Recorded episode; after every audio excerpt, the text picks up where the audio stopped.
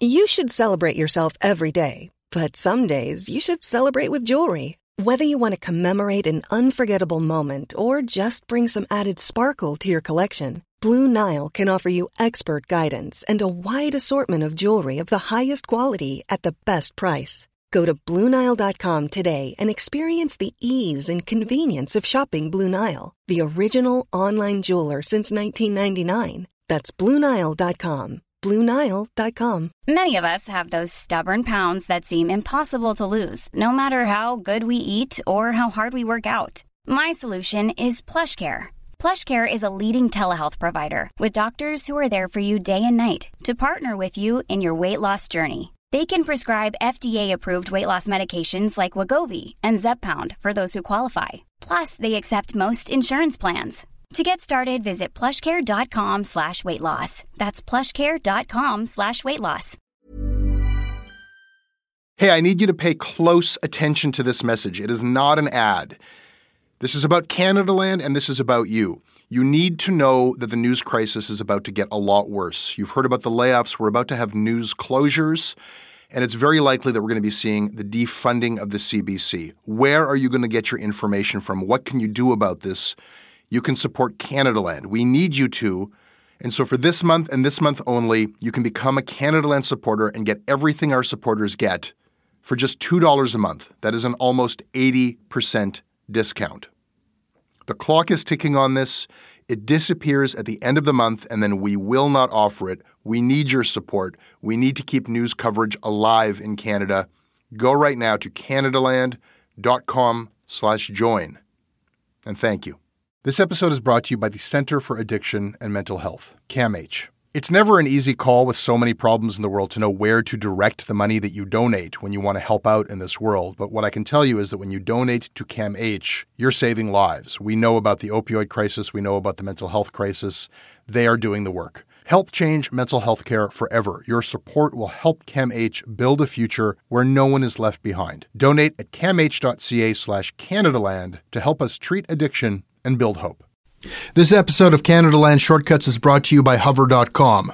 Hover is a Canadian company, and they're the company that you want to use for your domain. If you have a great idea and you need a domain, if you already have a domain and you'd rather have it registered with a good company that makes this easy and quick, then use Hover.com and use the offer code Canadaland at checkout. You'll get 10% off.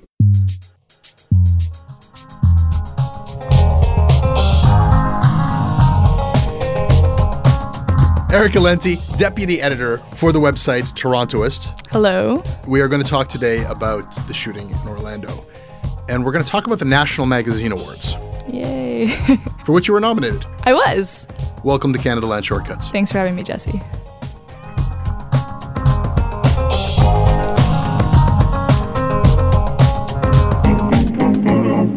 This episode of Canadaland Shortcuts is brought to you by Michael Sheridan, Alistair Schreiber, Adam Scriven, Brian Lalonde, Carolyn Anger, Jamie Furtner, Andrew Kurjata, and Jesse Joyce.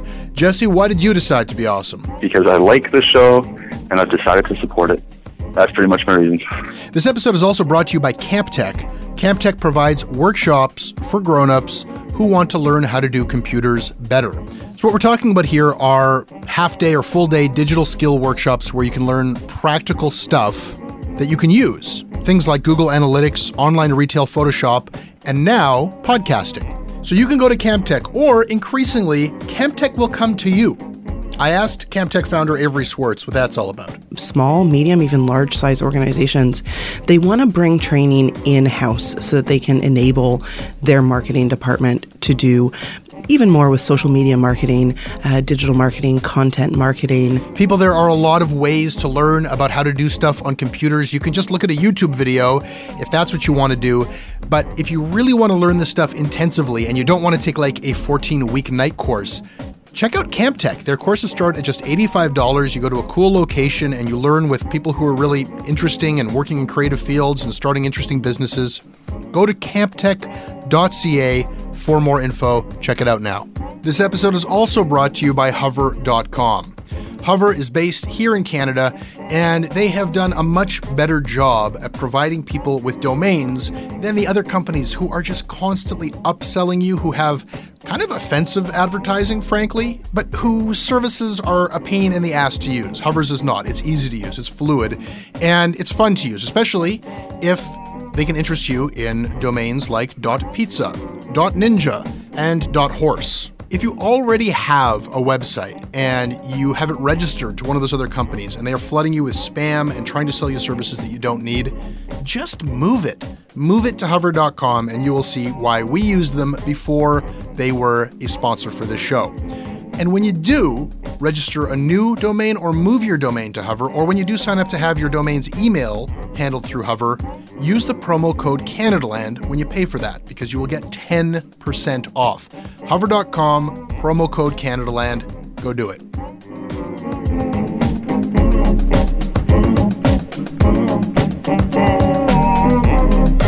This episode is brought to you by Douglas, a mattress trusted by more than 200,000 Canadians from coast to coast to coast. Trust is important. There are a lot of mattress lies out there, a lot of mattress liars. And I didn't intend the pun, but it occurred to me that there is one as I was saying those words. Listen, I am not lying to you. I have experienced the Douglas mattress. It is an exceptional mattress at a surprisingly affordable price point. It is a mattress that sleeps cool, doesn't have that weird thing in the summer where the mattress gets like an oven. It's a very good product. It's delivered to your house in a box. You don't have to go to a big mattress store. It is a medium firm mattress, which is what Canadians prefer, and it comes with a 365-night trial and a 20-year warranty. What more can I tell you? Douglas is giving our listeners a free sleep bundle with each mattress purchase. Get the sheets, pillows, mattress, and pillow protectors free with your Douglas purchase today. Visit douglas.ca/Canadaland to claim this offer. This episode is sponsored by BetterHelp.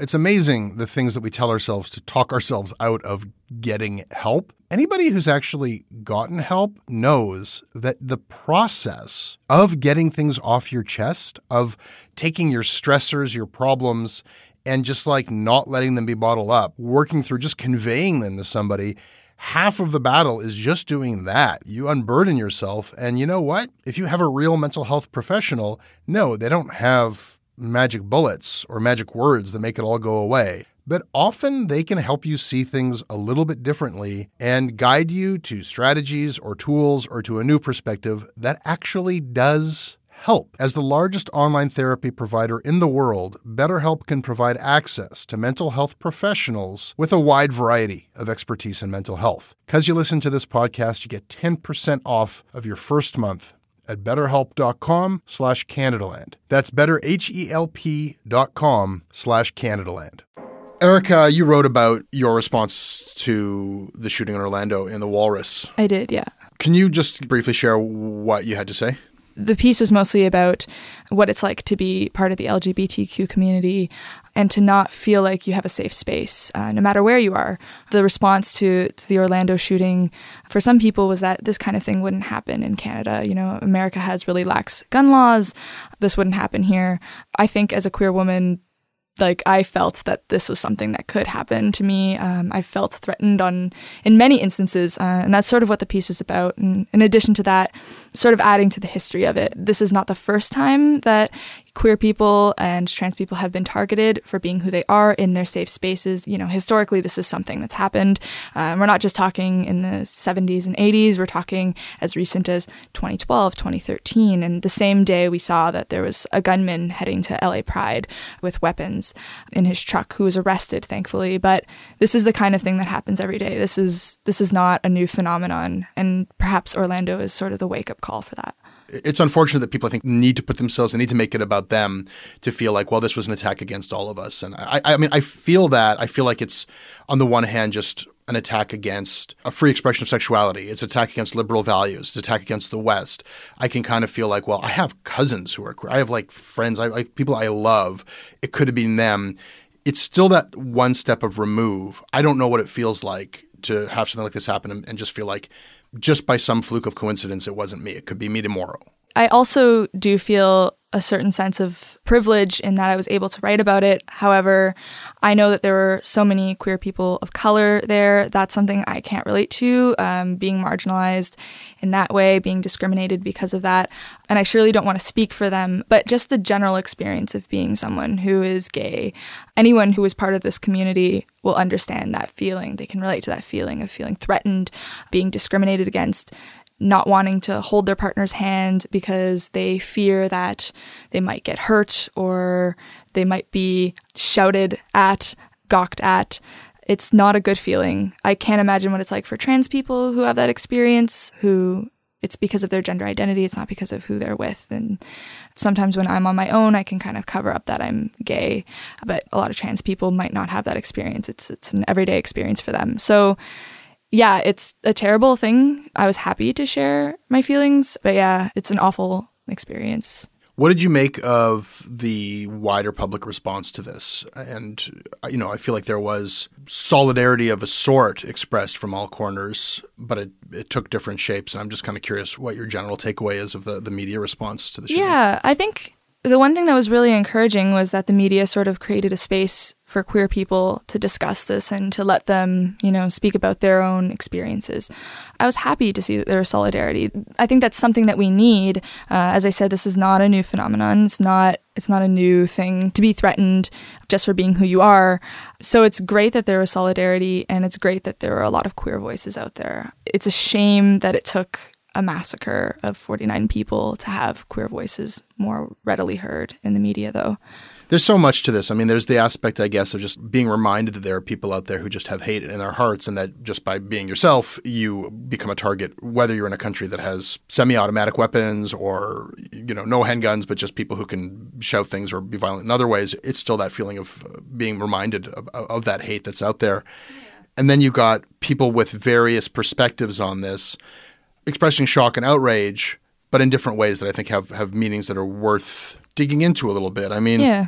Tony Clement, conservative MP, tweeted, "Horrified by the apparent terrorist attack on Pulse Orlando, Canadians should remain steadfast against this poisonous ideology of jihadism." What really pisses me off about a lot of this, and we saw it on, there was a clip that sort of went viral from Sky News in which the two anchors refused to sort of address this as an LGBTQ hate crime. Mm-hmm. It was against a bunch of queer people in a gay nightclub on a Latin queer-themed night. We need to address that this was what it was. It's interesting because the hosts of that broadcast were making this kind of larger humanist argument. No, this is an attack against all of us. This is an attack against the West. Except it wasn't, right? So right. I mean, or it was, but more specifically, yes. You know, let's say those words. And what is the reluctance to put it in those terms? Whenever something about LGBTQ culture kind of comes up, straight and cisgender people are always trying to sort of relate and trying to say like, well, I understand what that feels like, but you don't. You're not part of this community. You haven't gone through the things that we've gone through. You don't have to second guess, you know, kissing your partner in public or just going out and being who you are. And so trying to make it about, you know, like I totally get how you feel when you don't, that pisses me off. And this speaks to the sort of need for spaces for queer voices, because this is a tragedy against our community and we need to hear from our community. We don't necessarily need another hot take from straight cisgender people. There's so many fragments of this, and it affects so many people. It's interesting when people are saying, well, this is the worst massacre in American history. And people are like, Wounded Knee? Excuse me? You know, and then the language got shifted. Well, it's the worst mass shooting in American history. Okay. And then, you know, this touches so many different people. You've got Tony Clement here saying that we need to remain steadfast against the poisonous ideology of jihadism. And a lot of people were upset with his language there. And Clement said, "I stand by the statement. I refuse to be silenced in my grief by political correctness." This is one of these interesting cases where I know what he means when he says jihadism. I think he means Islamic extremism. Yes.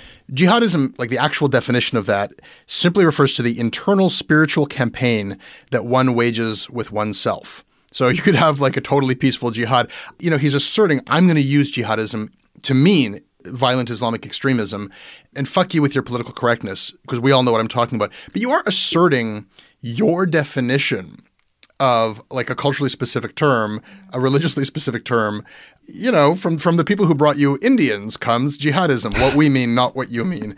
But maybe like you and I could agree on a lot of aspects of this. Mm-hmm. And I don't know how instructive that is, but I also didn't want to just like shout at somebody who I disagree with virulently. I want to talk to some of the people who I think kind of echo what Clement is saying. We need to be tough. And Trump says we need to get smart and tough or we're not going to have a country anymore. I mean, Trump also was all anti-immigration when the gunman was born in America. I don't necessarily think that he knows what he's talking about. No, he doesn't. For most things. He doesn't. But I feel like when people are tweeting back like, oh, Canadaland's going to go off on something about like, oh, let's be careful about not offending Muslims. You dummies, don't you see we're under attack? You're threatening our civilization. We've got to get smart. We've got to get tough. All of this violence is coming from one place. And like I hear that and I don't want to just say you're a bunch of bigots. Mm-hmm. Go to hell. Like I think that there is a legitimate fear. This happened. 50 people are dead. And I want to have that conversation. And I mean, mm-hmm. To speak to those practical fears, those practical concerns about what can we do about this? Like, is there anybody who just doesn't agree that the low-hanging fruit is no semi-automatic weapons? You are absolutely right that this could happen here, and it did happen here. And when some nut job became radicalized and decided to get violent about it, he killed one person mm-hmm. here. In the States, it's 50. Here, it's one. So, I mean, like, it's so hard to parse this other stuff and the identity politics stuff and the racism stuff and the different, like, all of that stuff and what actually causes people to get radicalized. We should be getting into that. Mm-hmm. But before you even get there, and it's so divided, how about no more, like, machine guns? Absolutely. Yeah. It's such an obviosity that I don't even want to get, like, all frothing at them. Like, who doesn't feel that way? And I've tried to read some of the Second Amendment stuff and why people feel that way or just technically why legislatively Obama has been unable to affect that agenda and why, like, it doesn't matter what happens. They just can't get anywhere with that. Yeah. It feels like a dangerous stupidity that the chest puffery of a Tony Clement, where we start to hear these same noises of, like, beating that drum again, like, time to get tough. I don't know where that takes us into any kind of a positive direction. It's echoing in a more muted sense, in a Canadian sense, the same noises that I hear from Trump. I know that Tony Clement would not like that equivalency, but what does he mean we need to remain steadfast against the poisonous? Like, who isn't steadfast against the poisonous ideology of Islamic violent extremism? Who feels soft about that? I mean, the added layer to this as well is that as a Canadian press story, there was reports that the gunman was a closeted gay man, potentially. And that surprise. He was sort of, you know, frequenting the club and was on gay dating sites. That just further complicates things, I think. Like, queer Muslims are already having a hard enough time in the wake of this. I don't think this does them any good either. Yeah, that part of it. Like, if you actually wanted to start to slice and dice demographically, like, politically correctness be damned, we all know who does this sort of thing. Mm-hmm. If you're actually going to have that conversation, we all know who does sort of this sort of thing, it wouldn't be about targeting Arabs or Muslims necessarily. Uniformly, mass shootings, we're talking about dudes. Mm-hmm. So we can already cut the population in half. If we're going to target and surveillance and take rights away, dudes, it's not women. And they're usually over 14 and, like, under 40. And if you want to get a little bit more granular about it, they're sexually repressed. Yeah. Whether you're talking about, like, a Dylan Roof, they glom onto some ideology that seems extreme and violent. And, like, there's a psychology of that you would have to start to engage with that I think is almost independent. Islamic fundamentalism is just one flavor that it takes. I mean, we're seeing sort of this focus on the fact that he was Muslim. Has it been confirmed that he pledged his allegiance to ISIS? I believe so at this point. It's been confirmed. Well, these things get, like, you know, echo chambered so many times, but, you know, it's been widely reported that he called 911 and, like, left that on the machine. And I'm assuming that was diligently verified and cross-verified and that that's true. I mean, we also see so many white men do the same thing, and we see the media blame it on mental illness. And I guess if he did, I mean, pledge his allegiance to ISIS, I mean, so be it. But it's just really interesting to see the dynamics between a Muslim, potentially queer person, and how he's identified and how he's being reported about versus a white person who commits a mass shooting and is victimized in some ways, that he has a mental illness and that drove him to do this. Mm-hmm. We always see these sort of dynamics whenever we're, you know, looking at white versus brown or white versus black. And I don't think this is necessarily all that different. No. And I mean, there's an element of racism where it's you other it if it's just like, I don't want to get into like why this person did it if they're significantly different than I am. If they're brown or black, they did it because they're part of the enemy. If they did it because they're white, I kind of like, what made him do that? Why did he feel that way? Maybe he was crazy. But if you can accept it, like the white guys who do this, be it like, you know, I remember just from Columbine up through Dylan Roof, like they also find some weird series of like violent imagery, ideologies, radical, like it's all this kind of the same tones of fascism and sex repression equals death obsession. And from a common sense perspective, we have to understand that this is not like the al-Qaeda terrorist cell where people are like flying to the Middle East, training, coming back here, military operations where they're speaking, where there's an organized enemy. They are just finding some YouTube videos. Mm-hmm. This is a guy who like got radicalized. Like there's no evidence I've read yet that he had any communication with ISIS itself. So like, how are we fighting ISIS beyond and just some like we're fighting their social media accounts? Erica, I need to read to you from this editorial in the National Post by John Iveson. And I warn you in advance, I'm going to read a lot of it and I'm going to go off a bit. Okay. The headline to this John Iveson column reads, Canadians not so eager to weaken our country's anti-terrorism legislation anymore. Oh, okay. So to read to you some highlights. As we know, the Liberals ran on a platform that they were vocal about repealing the quote-unquote problematic elements of C-51. Yes, we voted for a party that was not going to repeal C-51 but was going to repeal the problematic elements after widespread public outcry.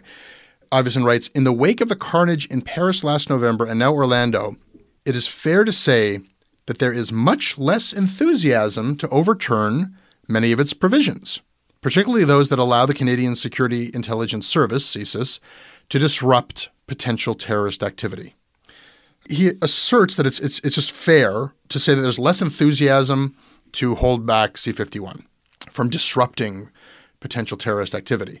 Why is it fair to say that? There's not like a poll or a survey. The Canadians now are like, yeah, we can have a lot more security and we're not worried about civil rights anymore.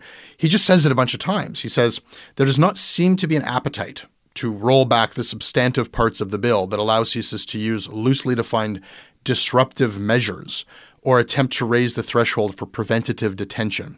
I don't know if John Iveson has an appetite ometer. Like, how is he measuring the lack of public appetite? And meanwhile, he's like, these terms are just chilling. Disruptive measures. So this is part of C-51 where CSIS not only is like spying on suspects, but they can actually like, without charging them with anything, mm-hmm. disrupt them in some unknown way or preventative detention, imprison them preventatively. And Iveson says, yeah, but now we're okay with that. The public quiescence on the former bill C-51 is remarkable, but the emerging threat of homegrown terror, that's an emerging threat, and the change of government has quelled the public outcry about a law that was deemed dangerous by 100 Canadian law professors in an open letter to MPs.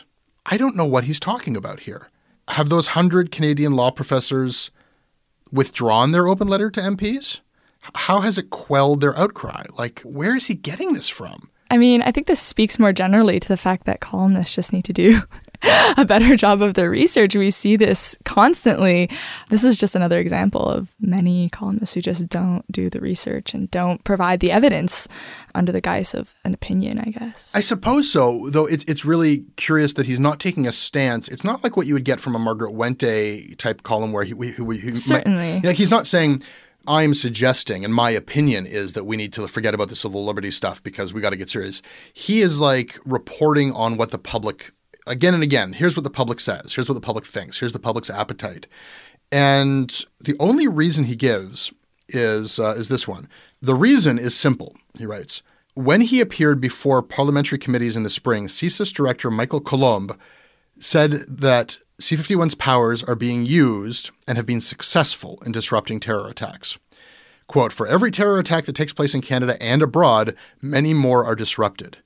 It's like following the logic there. The reason why all these academics who hated C-51 and why Canadians who rallied against C-51, the reason why we don't care anymore, says Iveson, is because I guess we all saw this parliamentary committee where the head of CSIS itself assured us, without any specifics, that they stopped a bunch of terrorist attacks. What were these attempted attacks? We're not saying. How did you disrupt them? We're not saying. But now Canadians know that security works because these terrorist attacks were disrupted, and now we're not so worried about C-51. We have a lot of columnists in this country who just sort of like fly off the handle and like, where are they getting it from? This seems like a step beyond that because it's under the guise of just like this objective relaying of facts. I'm sorry, I'm just going to keep going. I'm basically reading the whole column here. Okay, CIRC is like the watchdog of CSIS. If the CIRC report suggests that CSIS has been abusing its new powers, or if CSEC, CSEC's like our NSA, they spy on our computer communications, or if the CSE commissioner, that's the oversight for CSE, if they claim that these organizations have not been complying with Canadian law in the collection of metadata, then, says that Iveson, then the public's concerns about rights might trump their fears about security. Does he not know that CSEC's commissioner did say that CSEC is breaking the law? Like the Globe and Mail just reported on that.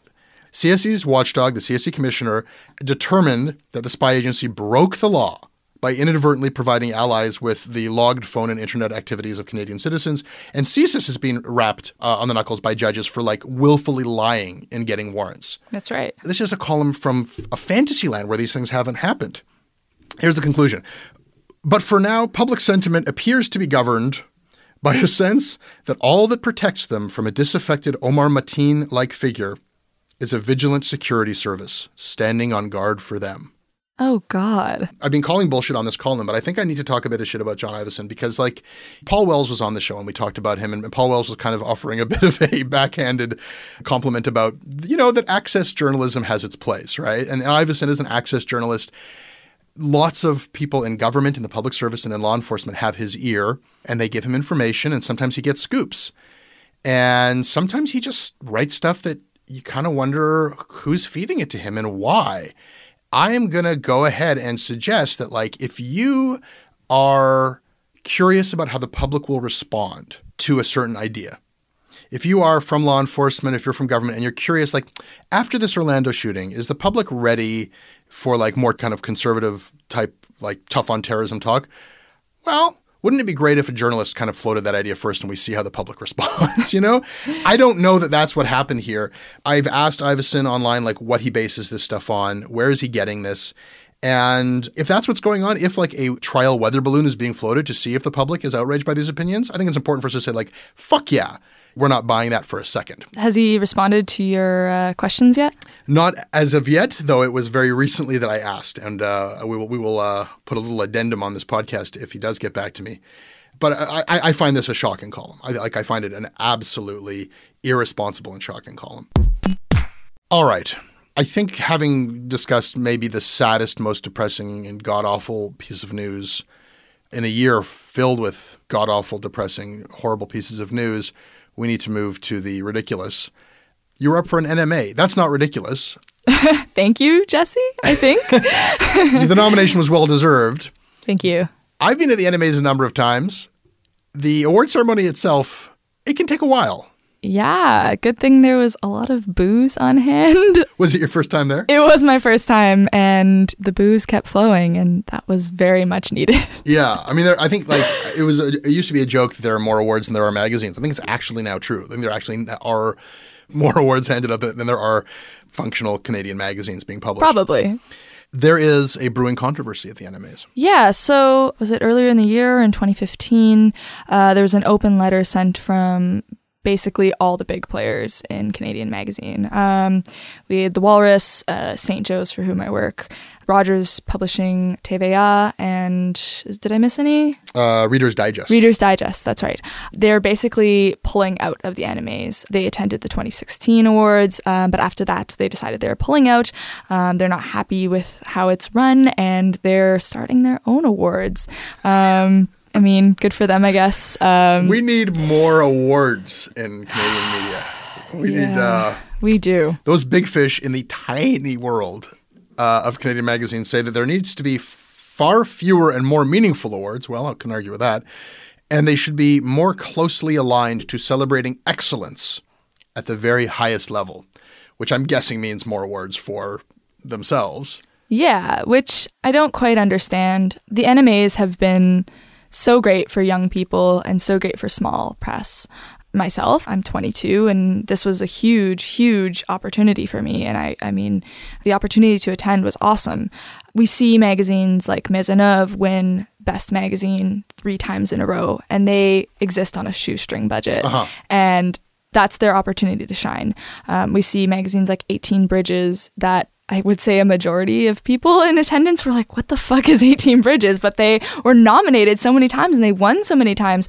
And the writers from out West were able to really get some recognition. I just don't quite understand why the big players would want to pull out and not give smaller people the opportunity and not be exposed to their great work. Doesn't make sense to me.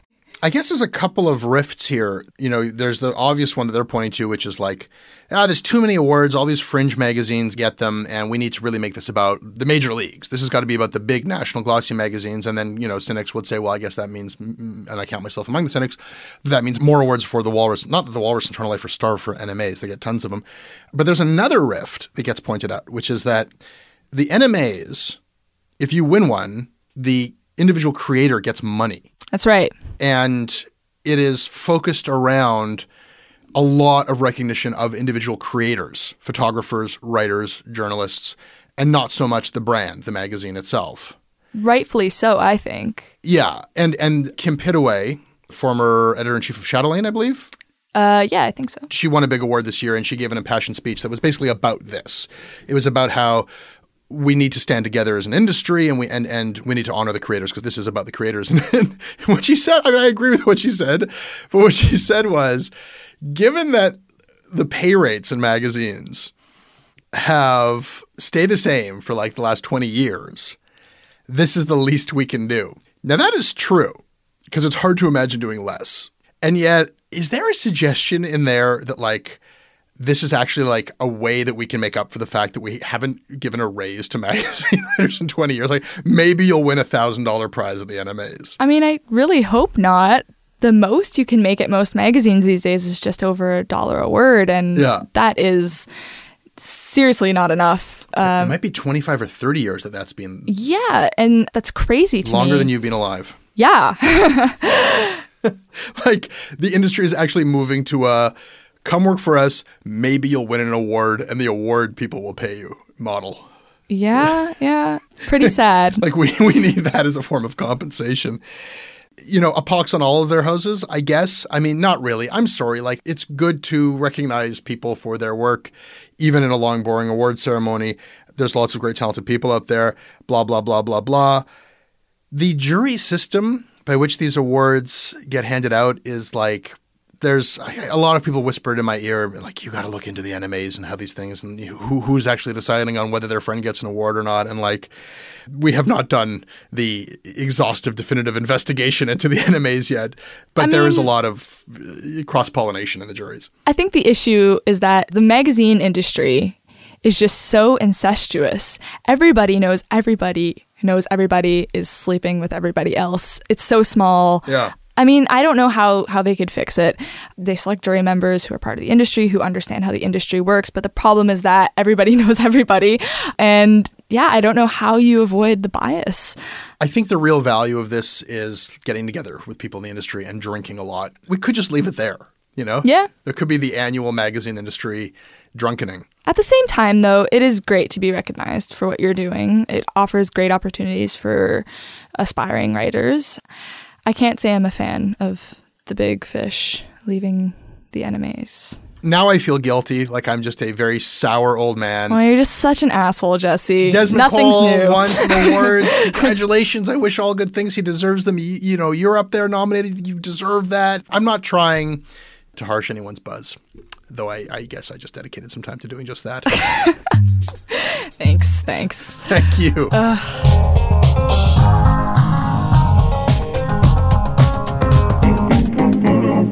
That was your Canadaland Shortcuts. I hope you enjoyed it. You can reach me anytime at jesse@CanadalandShow.com. I read everything you send and I respond when I can. And we are on Twitter at Canadaland. Erica, where can people find you? At Erica Lenti on Twitter. Our website is CanadalandShow.com. Our crowdfunding site is Patreon.com/Canadaland. The next episode of Canadaland will be up on Monday, and the next episode of Canadaland Commons will be up on Tuesday. I make this show with Kevin Sexton. Radio syndication is handled by Russell Gragg to community and campus stations across this country for free. If you like what we do, please support us.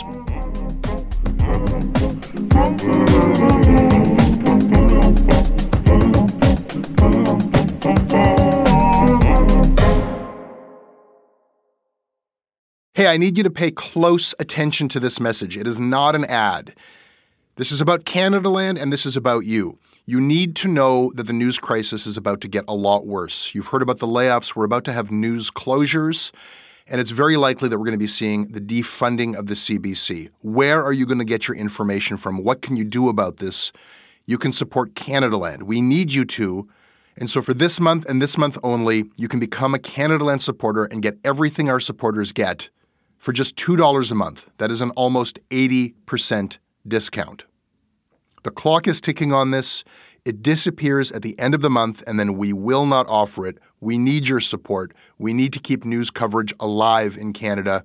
Go right now to Canadaland.com/join. And thank you. A couple of years ago, a cop was shot dead on a deserted pier in the tiny nation of Belize. The only other person there that night was a frightened young woman, found covered in blood. By all appearances, it was an open and shut case. But not in Belize, where this woman was connected to a mysterious billionaire who basically runs the place. Justice will not be served in this case. She's going to get away with it. Or will she? White Devil, a Campside Media original. Listen wherever you get your podcasts.